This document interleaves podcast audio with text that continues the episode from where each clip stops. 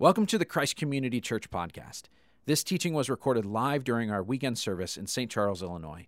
We invite you to join us in person any weekend in St. Charles, DeKalb, Aurora, or Streamwood. Learn more at ccclife.org. And now, enjoy the message.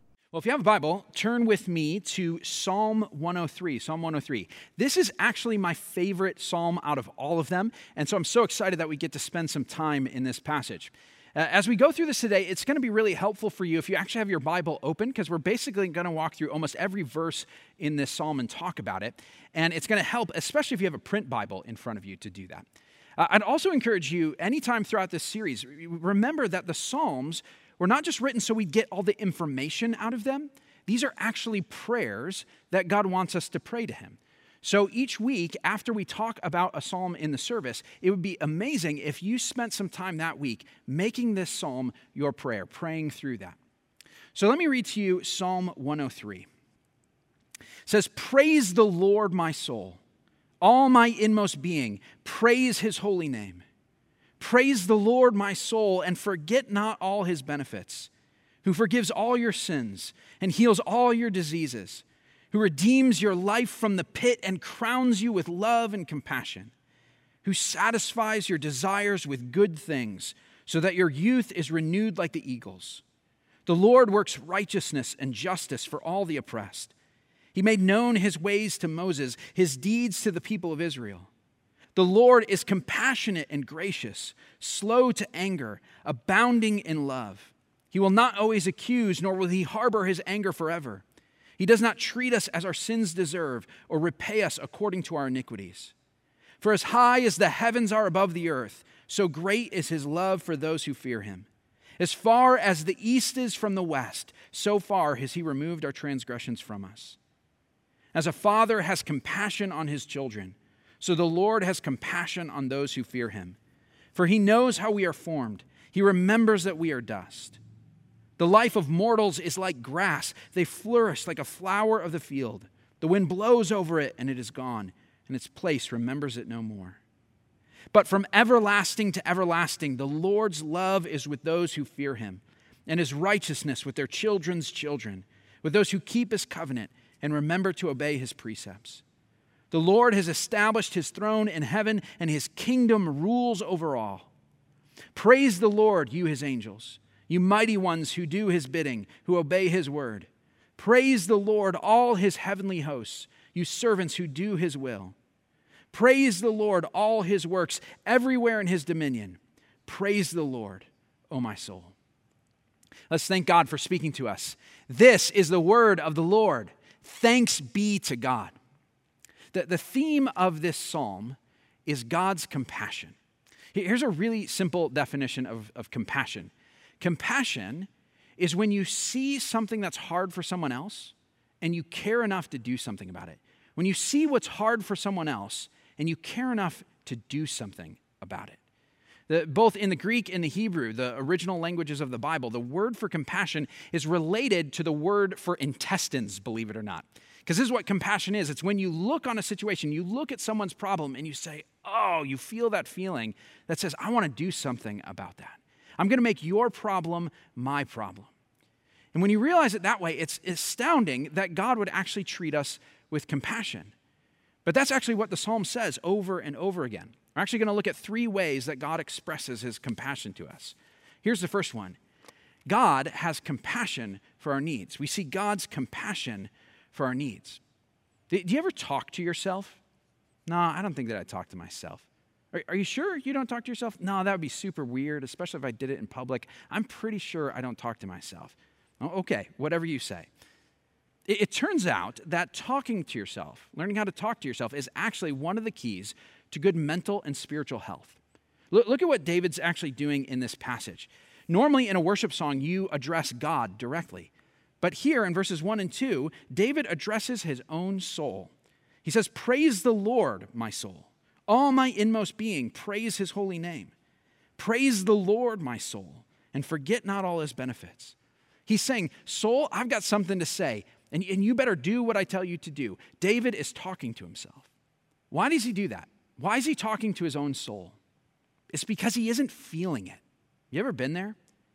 You ever been called to worship and you're supposed to sing a song of praise in church, and maybe even today, and you're just not feeling it?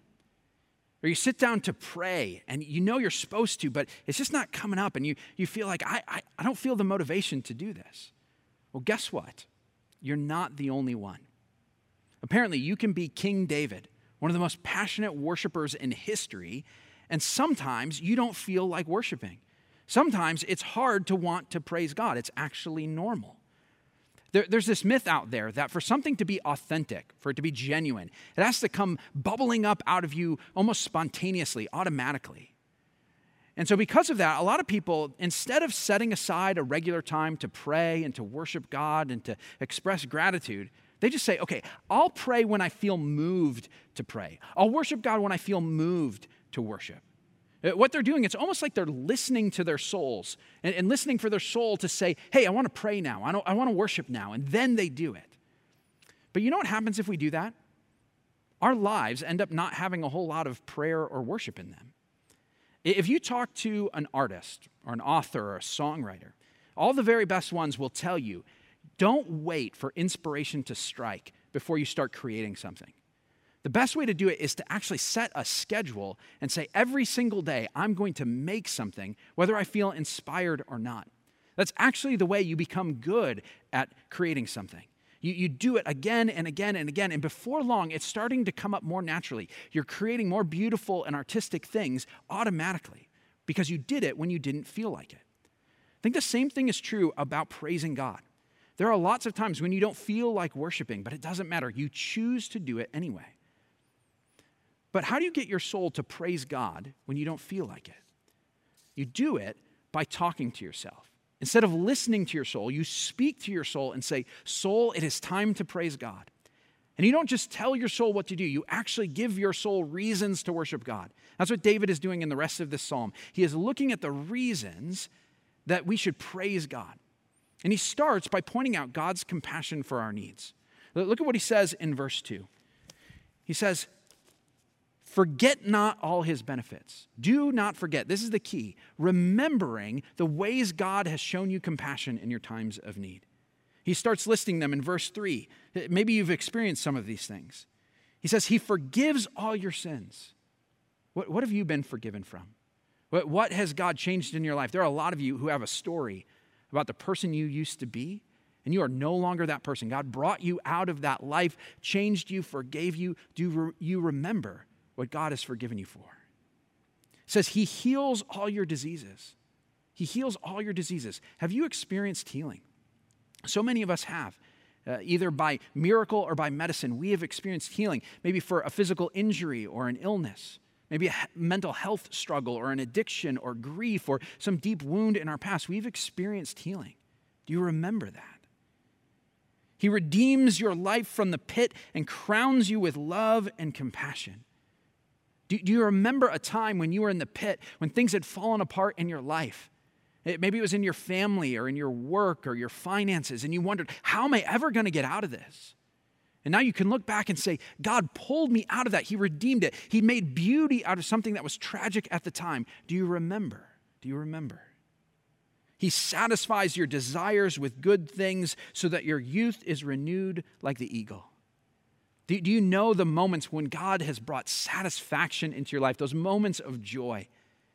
Uh, maybe you can think of the big ones a wedding, adopting a child, getting a promotion. Or, maybe it's just the ordinary, everyday things. When you say, I just had a moment of satisfaction when I, I just grilled the perfect burger, or there was a, a surprise rainbow to see, or I got to FaceTime with my granddaughter. Those little moments, do you, do you notice them? Do you remember them? The Lord works righteousness and justice for all the oppressed. But where has God worked justice in your life? Uh, maybe you are in an abusive relationship. Maybe you were accused of something at work that you didn't do. Uh, maybe you were profiled because of your race or your gender. And God worked righteousness. He worked out the right outcome in that situation. Do you remember where God has done that for you? Because it's so easy to forget in the Bible in those times, in order to remember the things God had done, they would often build a monument. They would put a big stone or they would pile a bunch of rocks together. They would do something durable because they knew that their own memories were, were, were faulty and they needed something that would stick around. They could see again and again and say, In this spot, God showed me compassion. But what do you need to do to remember God's compassion in your life? Maybe this week you need to sit down and journal for a while. Maybe look back on the past year and say, This is what God has done. This is where God was present. Maybe each day you need to have each person in your home say one thing they were thankful for, maybe at dinner time or at bedtime. Something from that day they say, God gave me a little bit of joy right there. Or, maybe you need to make something or, or find something to be a symbol of something God has done, and you put it in a place where you're going to see it again and again and say, God showed me compassion. God showed me compassion. Now, as I've been reading this passage, some of you may be asking the question, but what do I do when I don't see those benefits? I can't think of those things that God has done. I mean, it says, heal all your diseases. Come on. I mean, why am I still sick? Where's my healing? And what about the pandemic, for goodness sake? He satisfies your desires with good things. Okay, Mick Jagger, where's my satisfaction? Why was my basement flooded this week? Why can't I go hug my mom? Uh, why did I have to miss out on the end of my senior year, my, my sports and my prom and my graduation? Why am I on un- unemployment right now? He works justice for all the oppressed. You really want to go there? You want, what do you want, want to start talking about? Human trafficking, racism, hunger? The, the fact that in Kane County, one in five people is food insecure. Where's the justice? I wonder if any of you have been on our website to go to our prayer wall. It's been really cool over the last few weeks. So many people have been posting requests up there, sharing the things that they need prayer for. And when they do that, 10, 30, 80 people will pray for that prayer request. It's amazing.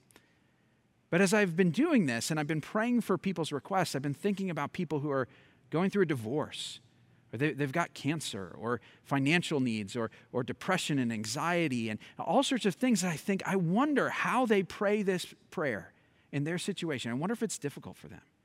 How do you pray this psalm honestly when it's hard to see God's benefits?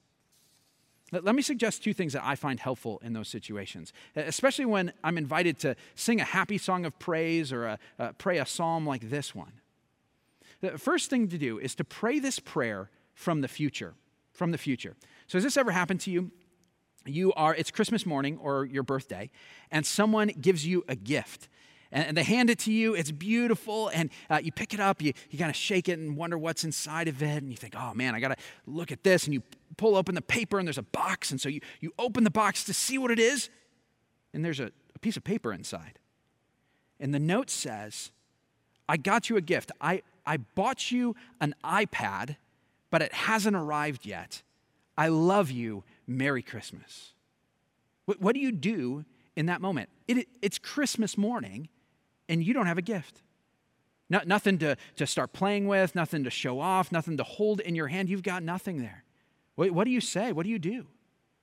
What you do is you look the person who gave you that box in the eye and you say, Wow, thank you so much. This was such a generous and thoughtful gift. I am so excited about this.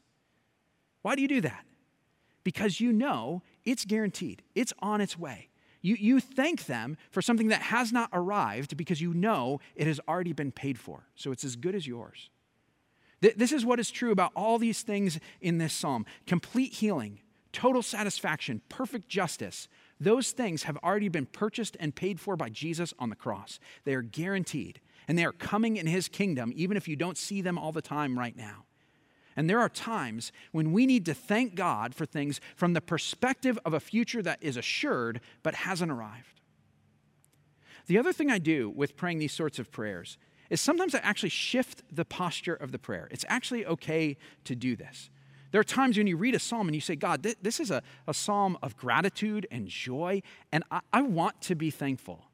But I'm having a really hard time with that. You're just honest with God. You say, God, I, I want to thank you, but I feel like I really need to lament. Where, where are these things in my life? Why, why aren't they there? How long, God, until I have these things? And, and it's okay. It's actually good to have that mixture of thankfulness and lament. They can actually exist side by side. It's actually a healthy thing to do to learn how to incorporate both of those into your spiritual life.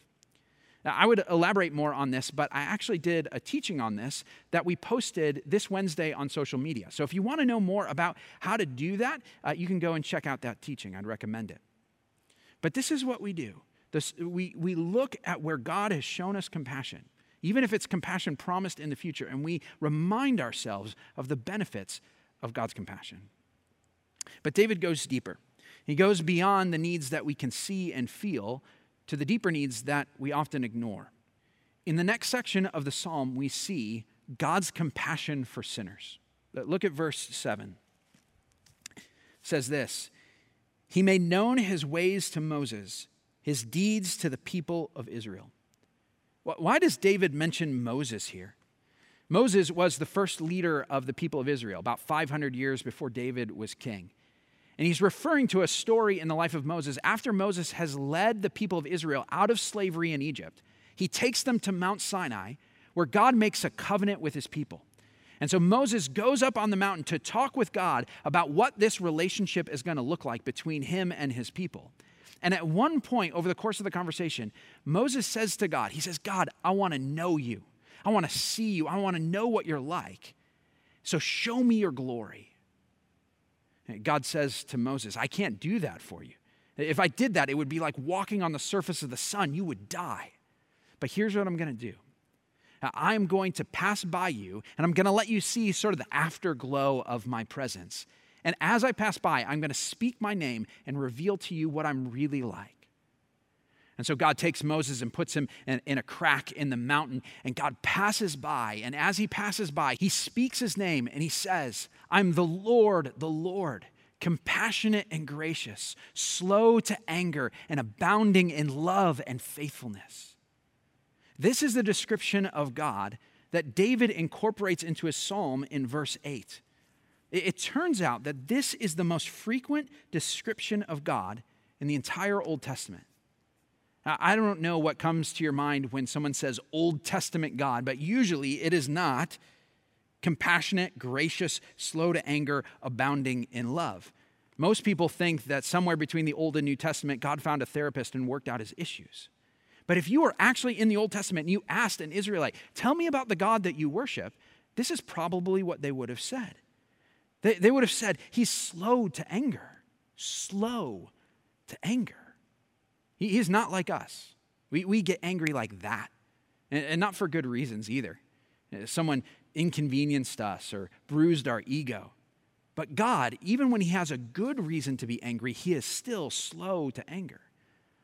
There, there are a lot of skeptics who like to say, you know, the God of the Old Testament is always angry. But if you actually read the Old Testament and you see what people in the Old Testament complain to God about, usually it's not that He's too angry, it's that He's waiting too long to do something.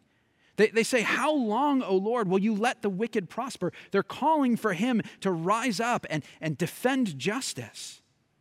God is slow to anger and abounding in love. I don't know about you, but I would love to be abounding in love.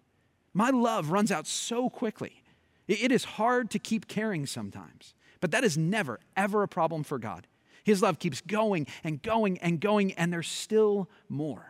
That's how an ancient Israelite would have described the God they worshiped. Of course, they also would have said that God was just. The, the rest of the description that God gave Moses includes this it says, He does not leave the guilty unpunished. He says that not because he's not loving, but actually be, precisely because he is loving. He insists on justice because sin and evil and injustice destroys the world and the people that he loves.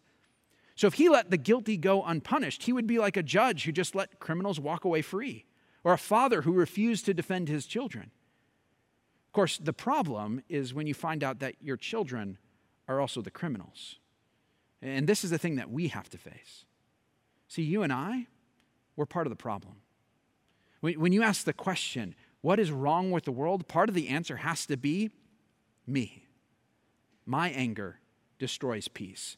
My lust objectifies people. My gossip erodes trust. My greed leads to exploitation and poisons creation. My deception defames people who are made in the image of God. I am part of the problem. I do these things every day, and they contribute to the brokenness of the world. I am one of the guilty, and God has every right to punish me. But look at what it says in verse 9 even when God has good reason to be angry. It says, He will not always accuse, nor will He harbor His anger forever. He does not treat us as our sins deserve or repay us according to our iniquities. That's amazing. But, but how does that work? How, how can God be just and still he does not treat us as our sins deserve? This is where the compassion of God comes in. Remember, compassion is when you say, I'm going to make your problem my problem. And God amazingly does that even when we are our own problem, when we have made the problem ourselves. God looks at us and says, I'm going to do something about that. And so Jesus Christ is God's compassion in the flesh. He looks at us and he says, They are guilty, they are condemned, they ought to be judged, they deserve to be punished. But I am going to become one of them. I'm going to become their representative. I'm going to take on their problem as my problem, and I am going to pay the price that they owe. That's God's compassion. By taking our punishment on the cross, Jesus finds a way to punish our sin without treating us as our sins deserve. It's amazing. And here's the result of that. Look at verse 11. For as high as the heavens are above the earth, so great is his love for those who fear him. As far as the east is from the west, so far has he removed our transgressions from us. When you were a kid, you ever stare up into the sky, wonder what was up there? Maybe jump up and try to touch a cloud or grab a star, wonder what it was made out of that made it so blue? Well, in the ancient world, when people looked up, they, they thought they saw a, a dome that was kind of hanging over the world. You know, it was blue and it was filled with stars and it moved. And they, they looked at that, and without a telescope, that's a, a fairly reasonable way to describe it. And they figured that dome is so far away, no one could ever reach it. It's impossible to get up there, it's so, so far away. And, and so David uses this image to express the massiveness of God's love. It's as far away as that. I, I think David would have still used the image today, especially if he knew what we know about the sky. If he knew that you could, if you could travel at the speed of light, you could circle the planet in uh, seven and a half times in one second, but at the same speed, it would still take you four years to get to the closest star. It would take you 16,000 years to get to the furthest star that we can see with the naked eye. It would take you 13 billion years to get to the farthest object we can detect. The heavens go on forever, and God's love goes even farther. But as big as that love is, it is really difficult for many of us to experience it. And the problem is that we carry around so much guilt and so much shame. That we do a lot of things to distract ourselves from our shame, our, our sense of failure, but it's always kind of right there. It, try as you might, you cannot shake it. So, what do you do about that? Well, on your own, there actually is nothing, nothing that you can do. But, but look at what God does. As far as the east is from the west, so far he has removed our transgressions from us. So imagine two people standing right here, back to back, one facing east, one facing west. And, and I say, all right, you need to start walking and do not stop walking until you have finally reached the east and the west. Okay, go. When would they stop walking? Never. You could always go further east or further west. Now, some of you right now, I'll just pause. I know some of you are overthinking this, very analytical types. You're like, okay, but the world is round, and what about the oceans? Are they allowed to stop for bathroom breaks? Okay, don't do that. Feel the feeling of that image. More and more distance between you and your sin. As far as the east is from the west, so far God has taken your transgressions from you. Your guilt, your shame, your sin, they are nowhere near you at all. And that means you don't have to carry that shame around anymore. You are free to not be defined by your failures and your regrets. You have permission to let go of that weight. If you have surrendered to Christ, He has taken it away. But if you haven't surrendered to Christ, here's the question I have for you What are you waiting for? Why would you want to keep carrying around that guilt and that shame? You can lay it down. Surrender to the God of compassion the one who takes away your sin. He has compassion on sinners. In the final section of this psalm, we also see God's compassion for mortals. His compassion for mortals. So, uh, uh a little bit over a month ago, I was talking with my father in law, and he said something kind of unexpected. It was still earlier on in the pandemic, and the kind of steady, you know, number after number of how many cases and how many deaths, it, it hadn't really become the background of our lives, and so everybody was fixated on these numbers. And we were talking about that, the effect that it had on us and the effect we could see that it was having on other people. And we realized, you know, this is probably not a, a, really good thing for people's anxiety to constantly be watching that tick up and up and up. But as we were talking about that, he said, you know, but on the other hand, there's actually something refreshing about the fact that we're talking about how many people died. I was like, wait, what are you talking about? And some of you are probably thinking, your father in law is a warped individual. And he might be, okay? I know that you're watching, all right? But wait do you hear why he said that? He said that the thing is, there have always been people dying. It's always been happening. We could fill the newspaper with, with the statistics of how many people die of car crashes and cancer and hunger every single day. But we don't like to think about that. We like to pretend that people aren't dying all the time, every single day. And we like to pretend like it's not going to happen to us. But at the very least, this is making us aware of reality and we're talking about it. What do you think about that? Do you think it's a good thing for us to think about our death? If you ask that question to a Christ follower 100 years ago or further back, they would have all said, Yes, it is very important to think about your death. Every pastor would have talked about this in sermons. It was kind of standard advice, along with pray every day and be generous with the poor and love your neighbor. Remember, you will die. Over the last hundred years or so, though, our culture has shifted and made it so that death is almost a taboo subject. We, we don't see a lot of death in our day to day life. Uh, part of that's because we don't have livestock to see animals die. Uh, thank goodness, thank God that uh, infant mortality has plummeted. And, people who are old and sick, usually when they die, it's in a nursing home or a hospital, not in the place where other people live. And so while we see a lot of murder on TV, we don't usually see a lot of real life death. And so because of that, we don't talk about it, even with people who are close to us and we usually avoid thinking about our own death. But for the first 1900 years of the Christian faith, it was very normal in sermons for pastors to say, make sure you take a moment every day to remember that you will die. Why would they say this? Because they knew that it was true, and they knew that only by facing the fact of our death could we experience God's compassion in our mortality. Look at verse 13. As a father has compassion on his children, so the Lord has compassion on those who fear him. For he knows how we are formed, he remembers that we are dust. The life of mortals is like grass, they flourish like a flower of the field. The wind blows over it and it is gone, and its place remembers it no more. During shelter in place, Michelle and I have been working around our yard. We've taken out a fence and we've laid down some sod and we uh, planted a vegetable garden and we took out some flowers we didn't like anymore. And so we've made a bunch of changes. And I, I noticed something interesting that uh, maybe just a week after we made those changes, I couldn't really remember what the yard used to look like. And I don't mean that I couldn't, you know, call it to mind kind of how things were before. It's just I got acclimated to the new look. I would walk by a window and instead of saying, oh, that's different, I, I just sort of, you know, that's the way it looks.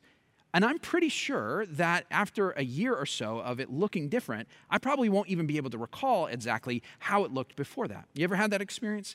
Maybe you've lived in a place long enough that you, have run across a picture of your home, uh, you know, a couple years back, and you're like, oh, I completely forgot about that. I just had this experience. We used to have an apple tree in our front yard, and we cut it down uh, maybe just a year ago, and I saw a picture, and I was like, oh, I completely forgot about the tree. This is the way it works. The flowers of the field and the trees of our yard are here today and forgotten tomorrow. And we'd like to think that that's not going to be the case for us as people. But let me ask you a question Can you name all four of your grandparents and what they did for a living? Hopefully, most of you can. But can you name all eight of your great grandparents and what they did for a living? Just, just those two facts their name and their career. Can you name all 16 of your great great grandparents? Can you even name one of your great great grandparents and what they did for a living? Here's the truth except for the very youngest of us today, in 75 years or so, just a handful of people are going to remember what you did with your life. In 100 years, there will be a few people who remember your name. In 150 years, basically all of us will be forgotten. Think of it this way How many U.S. presidents can you name? Okay, there have been 45 presidents over the last 250 years. They held enormous power over our country and influence in our world. They have shaped the lives of millions and billions of people in profound ways. How many U.S. presidents can you name? Turns out the average American can name eight presidents. Now, I'm pretty sure that the people of our church are much better at history than the average American, but still, these are presidents. Uh, even the ones that you can name, if I asked you, could you describe what they did during their time in office? Could you actually do it? I mean, think about that. Think about that. You could be the president of the United States, and in a hundred years, your name would still be in a book, but the average person, to them, you're Millard Fillmore. Millard Fillmore, who is that guy? All of us die, and all of us are forgotten. Now, at first, that, that sounds like really bad news. And if nothing's done about it, it is pretty bleak. But look at verse 17.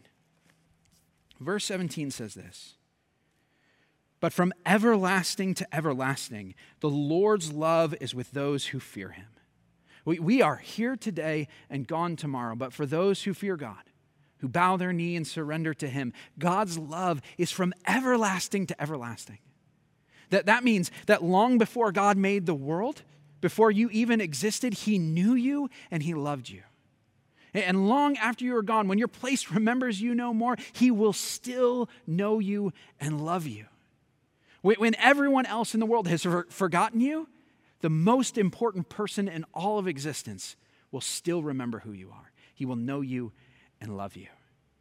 Uh, so many people try to deal with the fact of their mortality by ignoring it, putting it out of sight and out of mind uh, other people. They will try to use their life to do something significant enough to justify their existence, to push back on their mortality.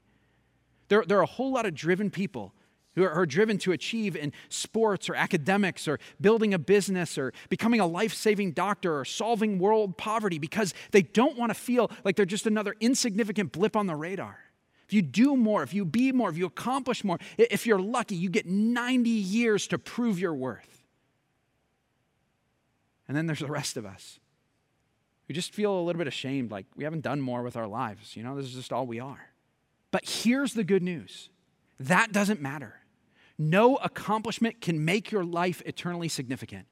Only the everlasting love of God can do that. What makes your life significant is that God Himself had compassion on you, so much that He stepped out of eternity and into mortality. Jesus Christ took on our flesh and blood and he died our death so that we didn't have to die it. And he offers us eternal life because he rose from the dead. It is only when we surrender to the one who loved us with that compassion that our lives become eternally significant. What's amazing is when we recognize this, the fact of our mortality actually becomes a really liberating idea. Because here's what this means it means you don't have to be God. You don't have to be God. God is not expecting you to be the omnipotent, omniscient, all knowing, omnicompetent master of your world.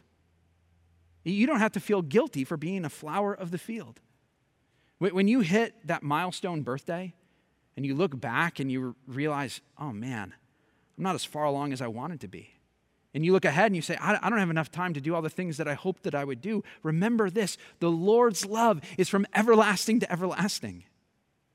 When you're handing off something that you built to the next generation and you wonder if what you did is going to last, or, or if anybody's going to care or even know what you did, remember that the Lord's love is from everlasting to everlasting.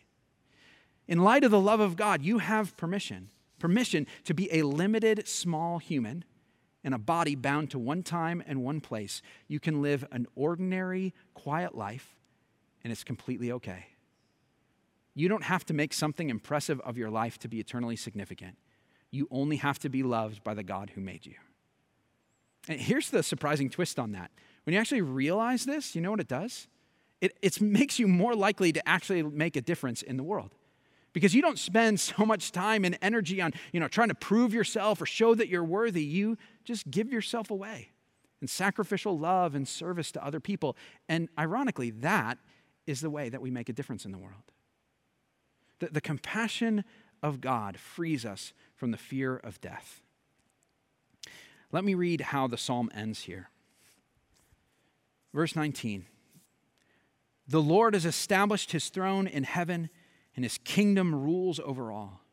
Praise the Lord, you his angels, you mighty ones who do his bidding, who obey his word. Praise the Lord, all his heavenly hosts, you servants who do his will.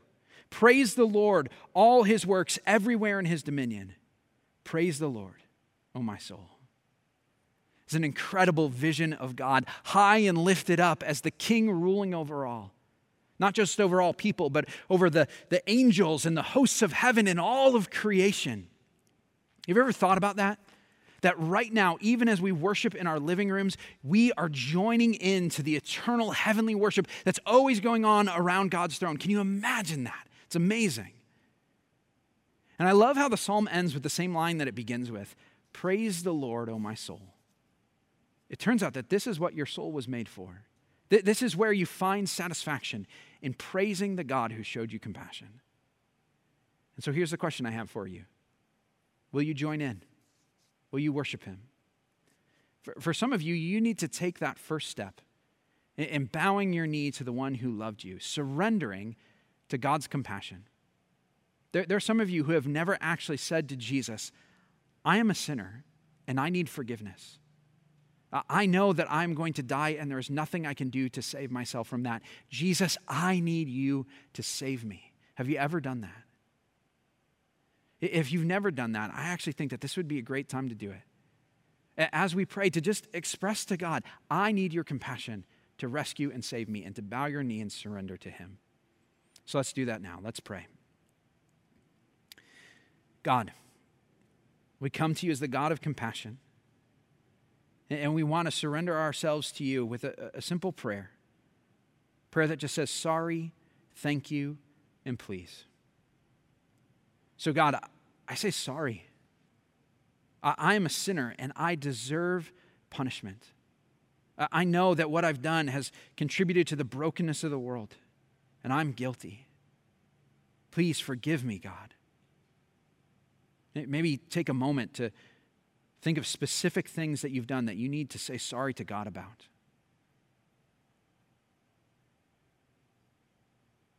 And God, I, I, say thank you.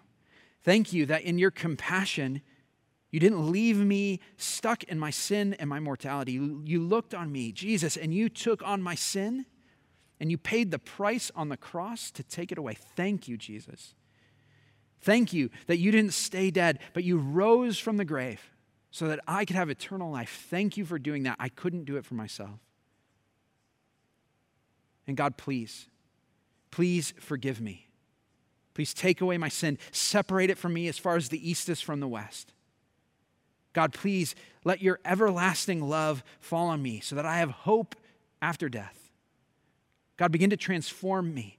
Change me by your compassion. Make me a new person. Help me live under your rule and reign. God, I pray this in Jesus' name. Amen.